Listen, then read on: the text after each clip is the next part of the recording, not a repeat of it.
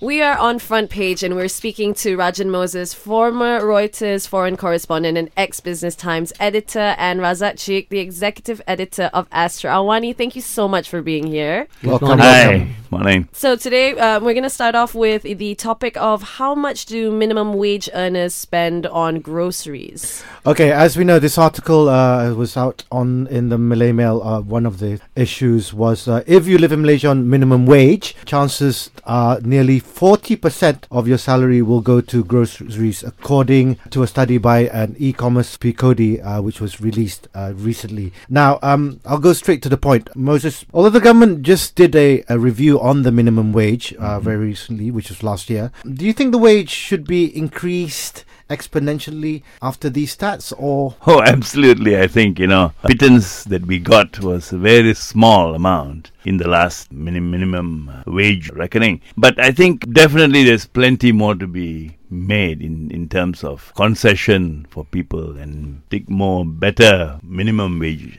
out there. Raza, I mean, obviously, this issue has been in the minds of employees for the longest time. Why now? And you know, is it because now we have a new government that it's easier for us for the employees to or and employees to to discuss it? You see, when, when you talk about wages, yeah, minimum wage, uh, there's two sides to the story. Three sides, in fact. You have employee, employer, and the government in between.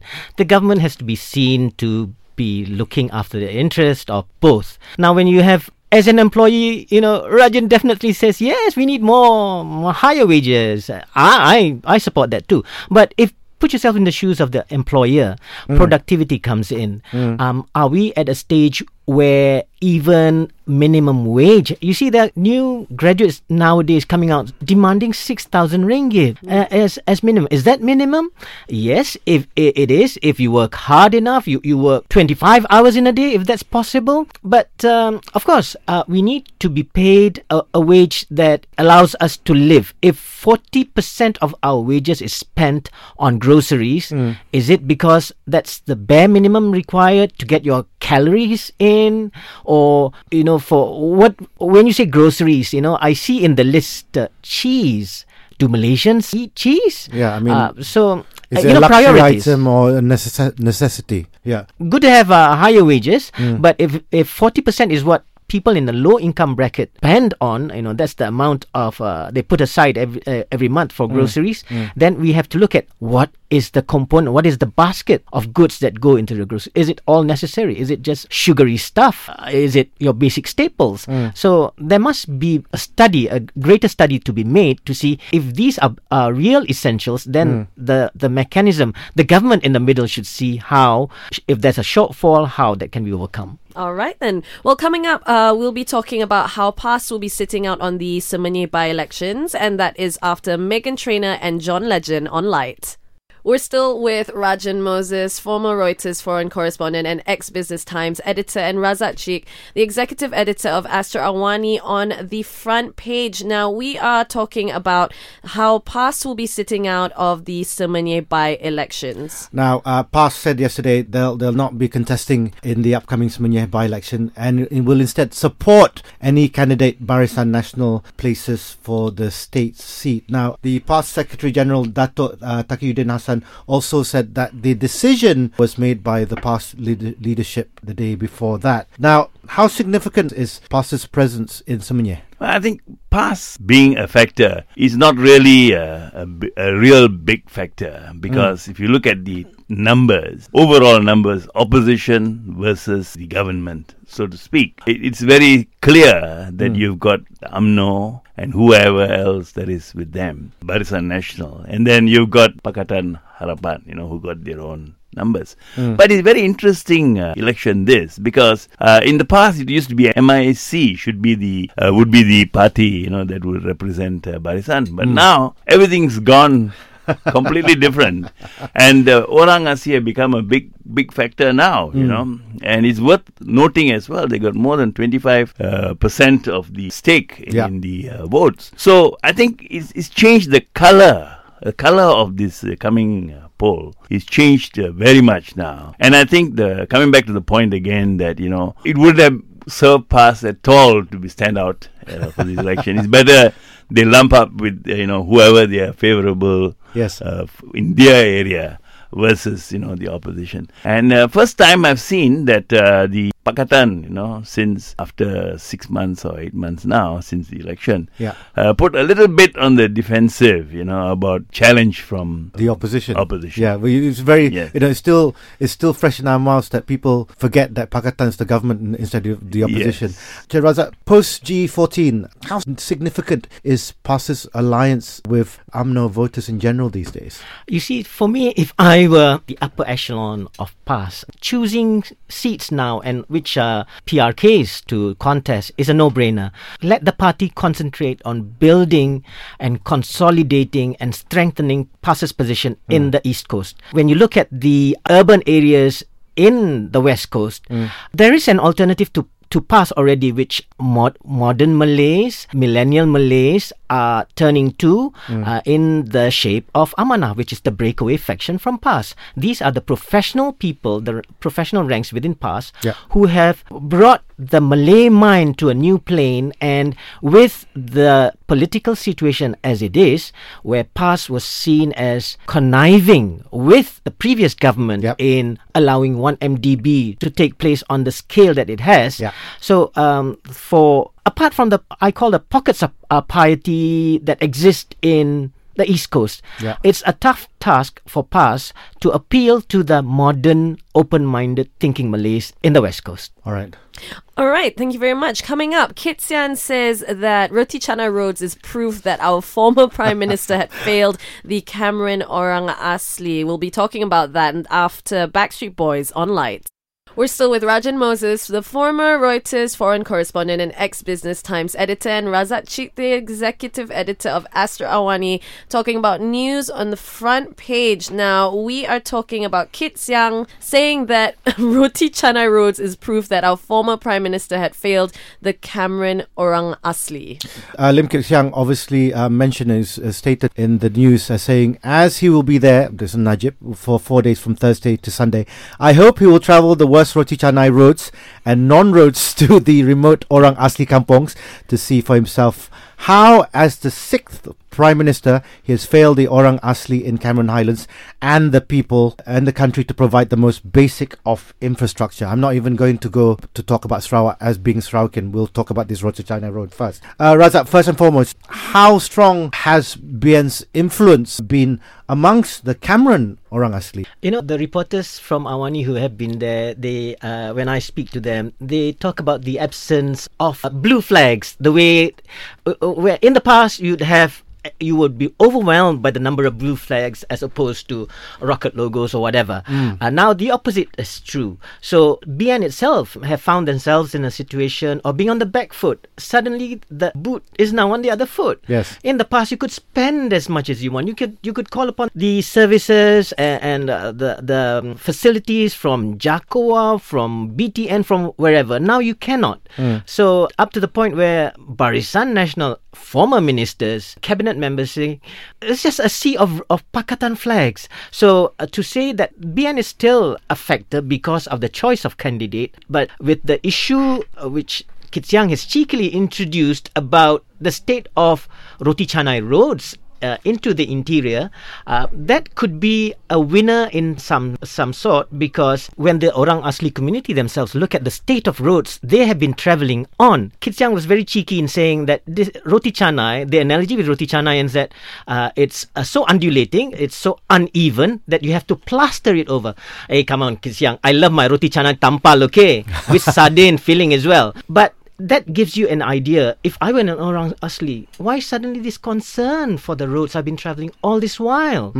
Uh, Moses, let's talk about the candidates running for uh, Yes. the elections. What there, are their strong suits in this coming elections? Well, uh, if you look at it, there are only two candidates here. and The other two independents are very small. Uh, they add a lot of color to the whole thing. But the candles, the, the candid- candidates that really matter are the Barisan versus uh, the Pakatan candidates.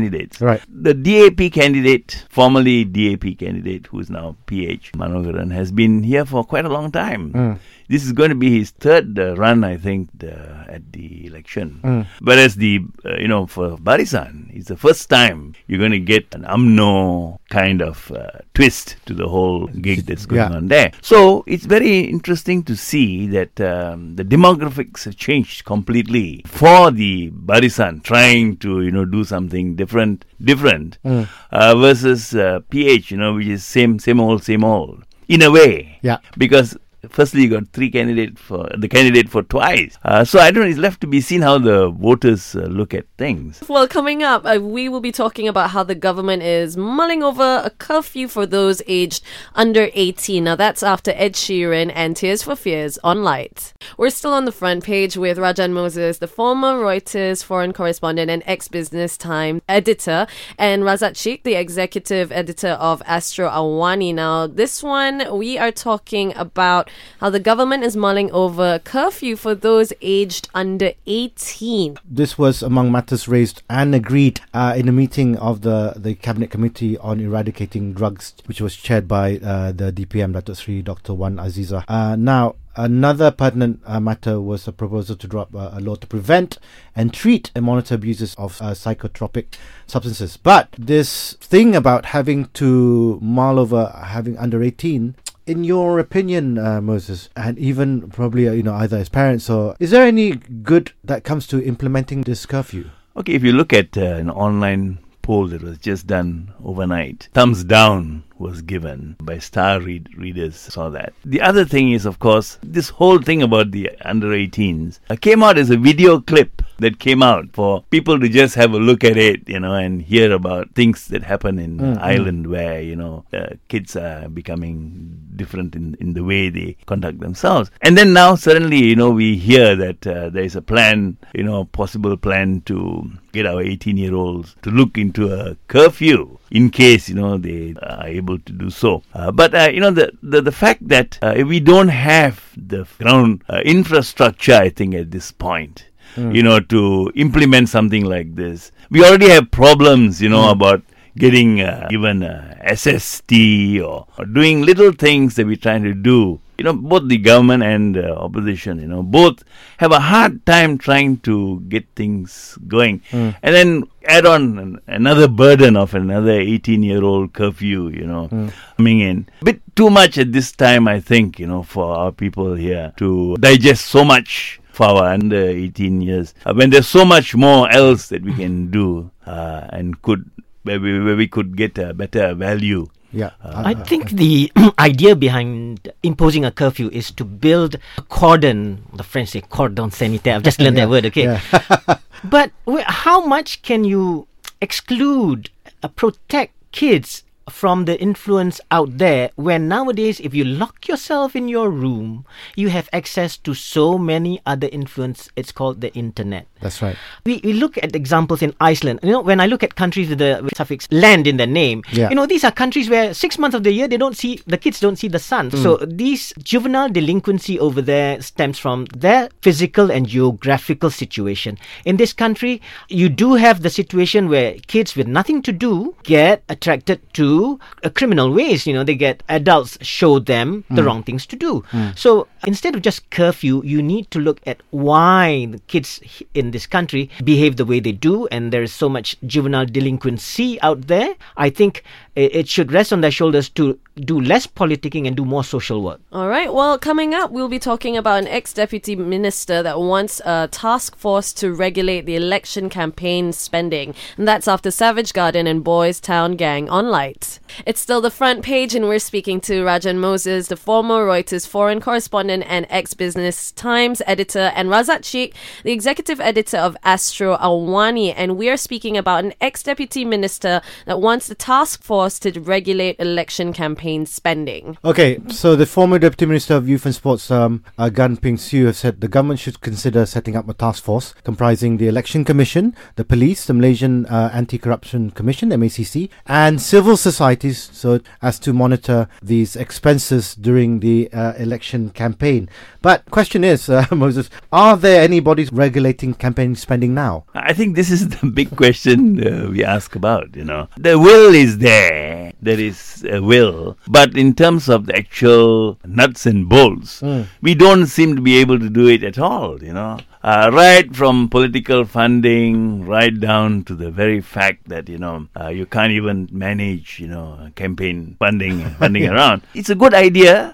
It's worth continuing, you know, trying again and again and again. But we need a more mature democracy here, you know, to uh, be able to come up with these kinds of solutions, so that you know we can then work within what is uh, the perimeters that are that are out here. Rajan, you're talking about solutions. Yes. Uh, I think let's think out of the box in this one. You know, suggesting that uh, MACC, police, or, or election commission or whatever go down to the ground to monitor and look at. Okay, you've got you've surpassed the number of flagpoles you are supposed to be uh, seen out there. Let's think about this is the new age, new media, government, parliament, for instance, should look at well, you know, you have your committee level or whatever to think about new age campaigning where you don't have to go down to the ground, make use of platforms that are free, that are open to everybody. Of course, uh, it would take a leap of faith and imagination and the willpower to do this. But I think that there are platforms already out there for which we can look and uh, evolve and Perhaps Malaysia can one day be the first country in the world for any elections, whatever.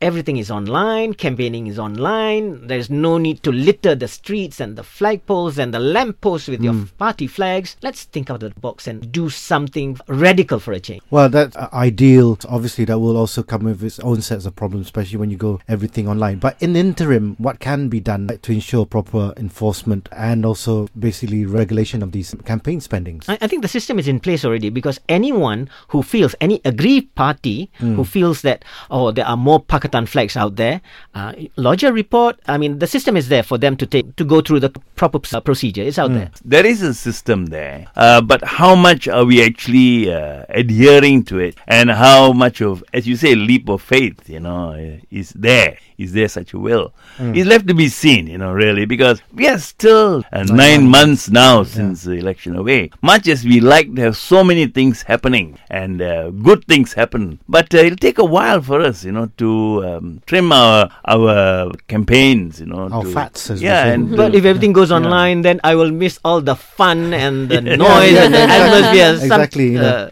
yeah. So there's You- something to be said about open campaigning. Yes, you'll be so good. Enjoy it while it lasts. while, while while they're shouting at each other. All right, thank you very much. We were chatting with Rajan Moses, uh, the former Reuters foreign correspondent and ex Business Times editor, and Razak Chik, the executive editor of Astro. Awani, thank you so much for joining us Thank this, you. this it's been a pleasure. Thank Yes. you. Yes, uh, now that was front page.